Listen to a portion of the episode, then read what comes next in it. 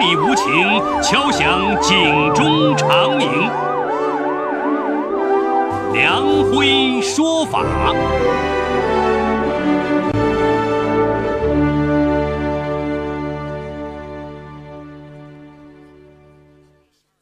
梁辉说法由上海故事广播与现代家庭杂志社联合播出。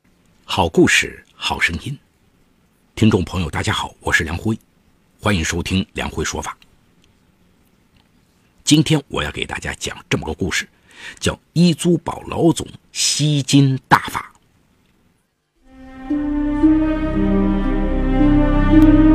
法治故事耐人寻味，梁辉讲述。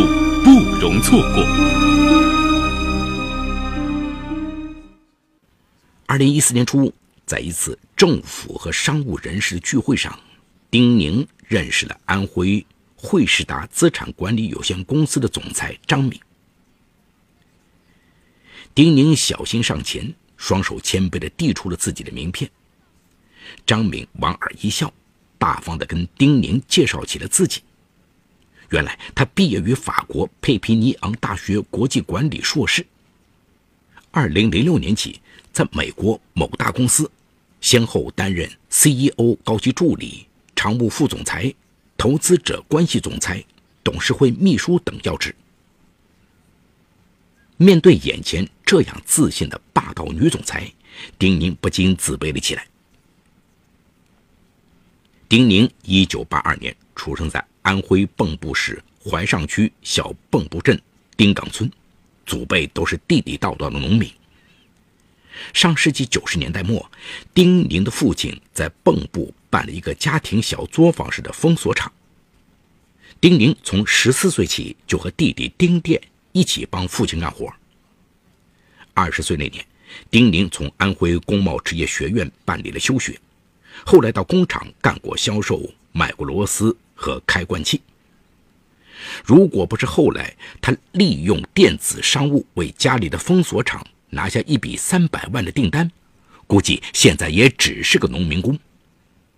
正因为家里的工厂意外有了起色，二零一二年他抓住机会和堂弟丁卫威一起搞起了融资租赁。没几年功夫，丁宁又摇身一变，变成了玉成集团董事长。注册资金一千万元，事业小有成就的他开始出席各种金融聚会，将自己包装一番的丁宁，确实通过聚会结交了不少有实力的企业家。但这次在女神面前，出身农村又没读过几天书的丁宁，突然觉得自己矮了半截儿。这次聚会匆匆而过。丁宁脑海里却一再闪现着张敏那恍如梦中般美丽高雅的身影。他没有自信让张敏为他侧目，但他转念一想，如果把女神拉到自己的公司，事业上能帮自己一把也好啊。之后，丁宁多次打电话、发短信给张敏，或通过朋友传达，愿用高薪聘请他加入玉成集团。但在张敏眼里，丁宁不过是一个土包子，根本没有把这个男人放在眼里。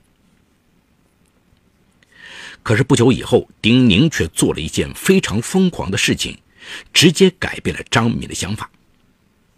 二零一四年三月，丁宁将一辆价值四百多万元的宾利轿车直接开到了张敏楼下。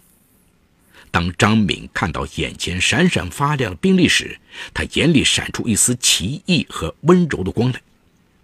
更让张敏没有想到的是，当他坐进豪华的驾驶室，副驾的座位上竟然还放着一套印有他名字的豪华别墅房产证。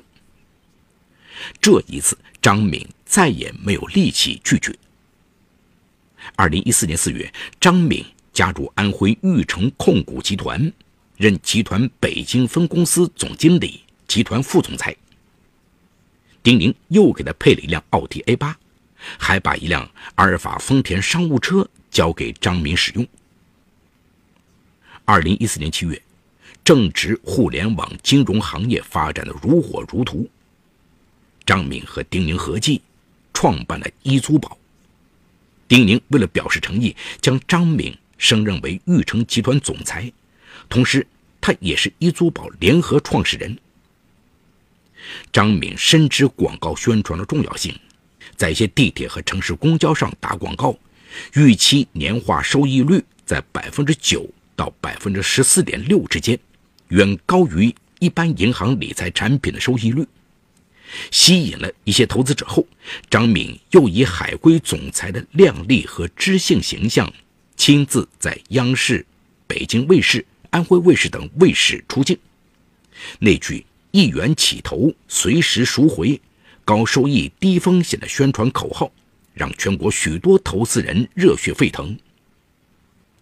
丁宁看到了张敏的巨大能量，在这个漂亮能干的海归女面前，她表现得很谦卑，愿意一切听命于她。他用大量的金钱往张敏身上砸，也让她能甘心情愿地为他赚取更多的财富。而随着两人朝夕相处，他对因为忙于事业成为剩女的张敏渐渐生出了一种异样的情愫，开始给予她的美色。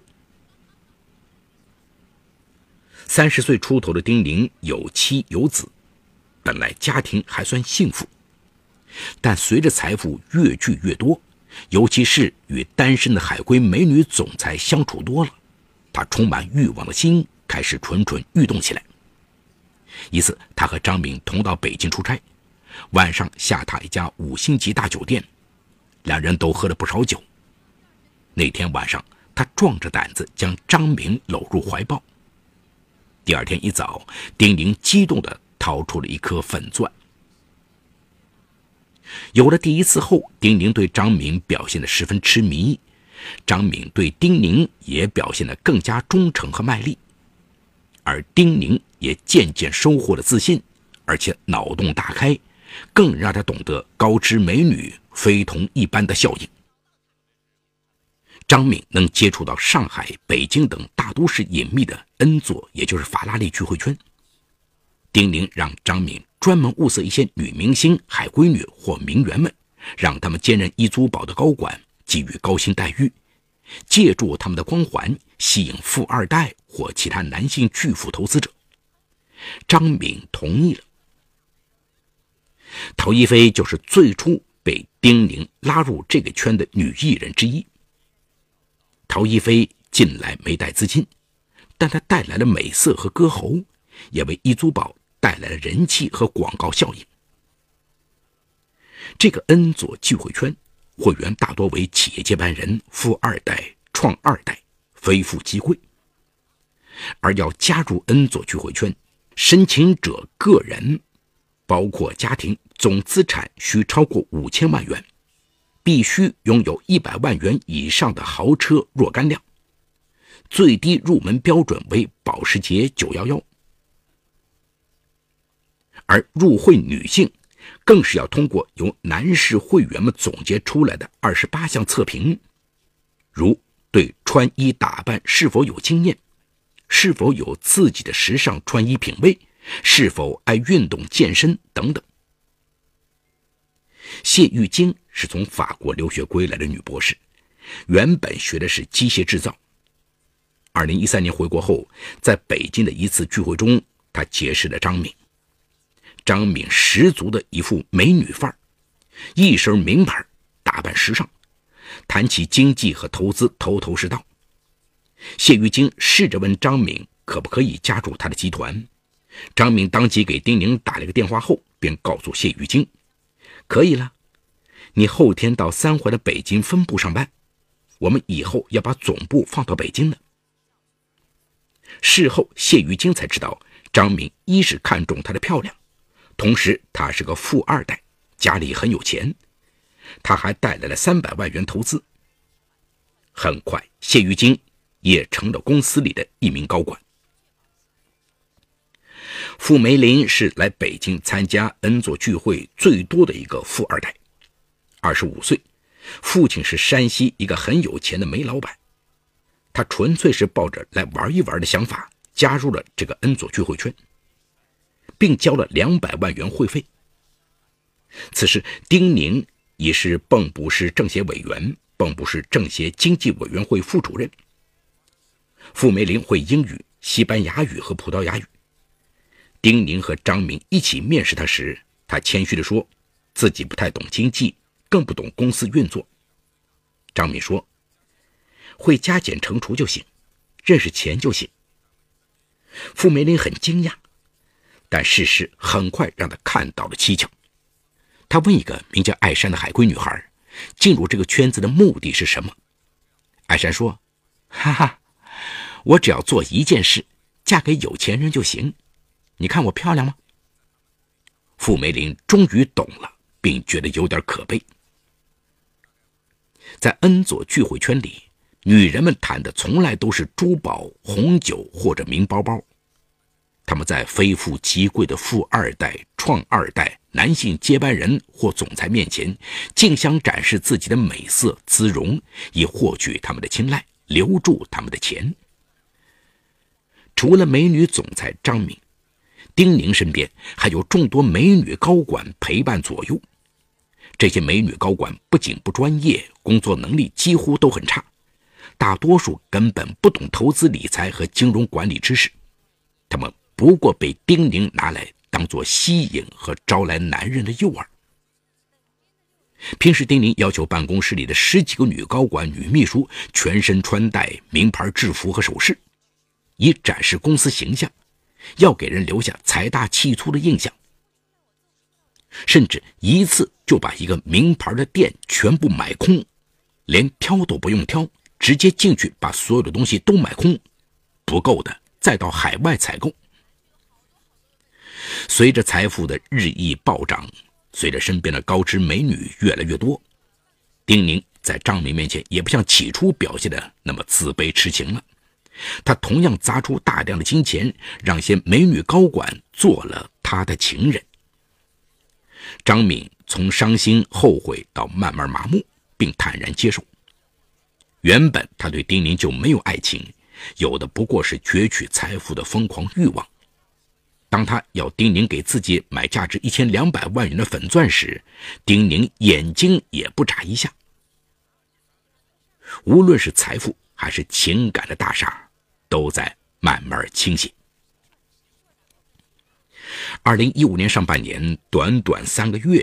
一租宝在全国铺天盖地的广告投放量就达到了1.5亿元，其中在央视、北京卫视、江苏卫视、东方卫视等投放的广告费累计达到9915万。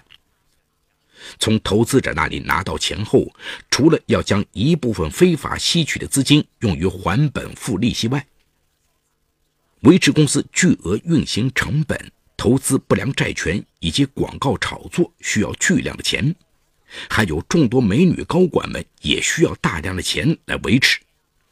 再用普通的网络融资方式已经难以为继，只好另寻他途。丁宁学过机械，因此各种上天下地的项目他都能张口就来。造飞机、修高铁，他将一本本详细的项目计划书。发到那些富二代们的手里，这些富二代们信以为真，加上美女高管们在一旁辅之以情感打动，纷纷拿出钱往项目里投。他在项目书里用“银行”“政府”这些词汇来提高项目的认可度。其实他们哪里知道，这一切都是子虚乌有，全是假的。易租宝先后推出了多款项目产品。百分之九十五以上都是假项目，是丁宁自己一手编出来的。目前，检方已查证的二百零七家公司中，仅一家与玉成集团有租赁业务。案发后，据丁宁交代，我们虚构融资项目，把钱转给承租人，并给承租人好处费，再把资金转入我们公司的关联公司，以达到事实挪用的目的。靠着密集和令人炫目的广告，靠着美女高管们的诱惑和招来，全国许多投资者掉下了丁宁设下的甜蜜陷阱，难以自拔。在短短一年半的时间内，丁宁在全国三十一个省市区开设了两百多家公司，非法吸收资金五百多亿元，有九十多万投资人纷纷中箭。张敏在财富的攫取上也就越发疯狂。二零一五年八月，张敏提出想去新加坡旅游，丁宁欣然同往。结果一下飞机，张敏直接把丁宁带到了当地的房产中介处。原来他早就看好了一套圣淘沙的别墅，丁宁想都没想就爽快答应。签合同时，他才知道这套别墅价值一点三亿人民币。但他仍然豪气地买了下来。临回国，他在新加坡还给张敏配了一辆价值一百多万的奔驰车。在丁宁的启发下，张敏也成功说服了多个投资人。他给一个浙江女投资者编了个故事，说公司现在有一大笔资金，但这个资金相当危险，可能要通过国外和香港才能进来，希望找到合作人一起做。张敏说：“这个资金怎么说呢？和一些贪官隐藏在国外的资金有关。在瑞士银行，他们有一些钱存着，大约有一个多亿吧。这一个多亿怎么拿回国内呢？香港有一家摩根大通银行，倒是可以转这个钱。你看我们如何帮上这个忙，帮他们转过来？我们赚其中的手续费，至少是两千万元。因为贪官已经被抓了。”他家属有多少好拿也无所谓了。他要端坐在自己面前的这个浙江小妹投入资金，展开夺宝行动，有钱大家赚。这个浙江小妹信了，投资了二十多万，说是起步价，然后等着瑞士银行再从摩根银行进出那笔钱，到手后算算自己也能拿到四百多万元。但是还没等他见到任何利益，这个美丽的肥皂泡就破灭了。二零一六年一月，易租宝类似国际庞氏骗局被众多血本无归的投资人揭露和举报。为了毁灭证据，丁宁安排人将一千两百余册证据材料装入八十余个编织袋，埋藏在合肥市郊外某处六米深的地下。案发后，专案组动用了两台挖掘机，历时二十多个小时才将其挖出。丁宁和张明很快被捕，检方查实，丁宁赠与他人的现金、房产、车辆、奢侈品的价值达十多亿元，张敏一人就占据了半壁江山。除了价值一点三亿的别墅。价值一千两百万元的粉钻、豪华轿车、名牌手表等等，丁宁还先后两次共奖励了他五点五亿元人民币。张敏交代，整个集团拿百万年薪的女高管就多达八十多人。仅二零一五年十一月，也是玉成集团最后疯狂的时刻，他们仅仅发给员工的工资就有八亿元。丁宁的弟弟丁店。家人称他为小五弟，他原本月薪只有一点八万元，但调任北京分部后，月薪就飞涨到一百多万元。张明称自己也是受了丁宁的欺骗，在情感上受到了他的伤害。其实他从内心里瞧不起这个土包子。目前此案正在进一步审理中，全国九十万投资受害人欲哭无泪，有的家破人亡。一位丁宁的合伙人曾经如此赞美丁宁：“他是那种给一个支点就能撬动地球的人。”遗憾和可悲的是，他也是一个把地球捅了一个深渊的人。这个曾梦想着做大事的人，不仅和情人一起跌进深渊，也害了许多人。好，故事说到这儿就告一段落。故事中，丁宁。丁店张敏为真名，其余人为化名。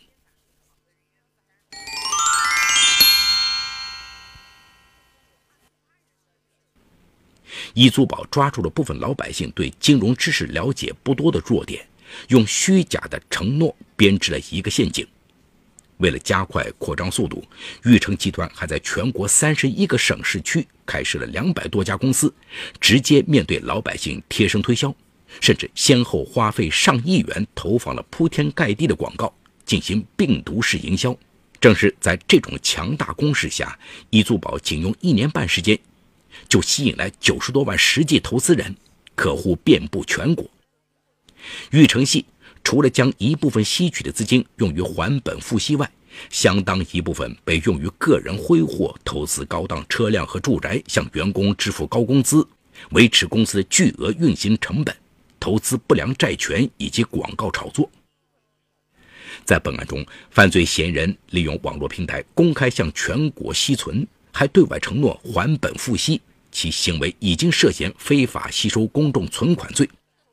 根据最高人民法院。关于审理非法集资刑事案件具体应用法律若干问题的解释，违反国家金融管理法律规定，向社会公众（包括单位和个人）吸收资金的行为，同时具备下列四个条件的，除刑法另有规定的以外，应当认定为刑法第一百七十六条规定的非法吸收公众存款或者变相吸收公众存款：一、未经有关部门依法批准。或者借用合法经营的形式吸收资金；二、通过媒体推介会、传单、手机短信等途径向社会公开宣传；三、承诺在一定期限内以货币、实物、股权等方式还本付息或者给付回报；四、向社会公众及社会不特定对象吸收资金。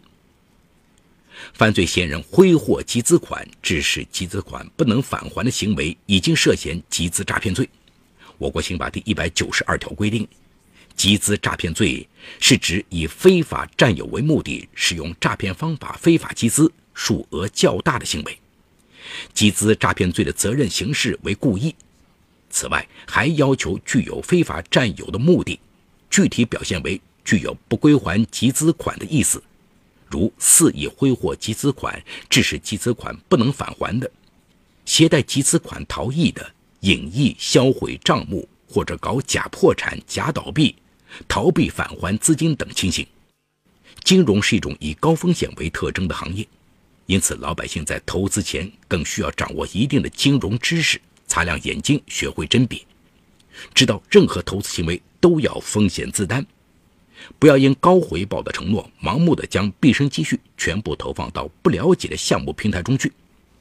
不管是投资者还是投资平台负责人，君子爱财，取之有道，否则迎接你的必将是无尽的深渊。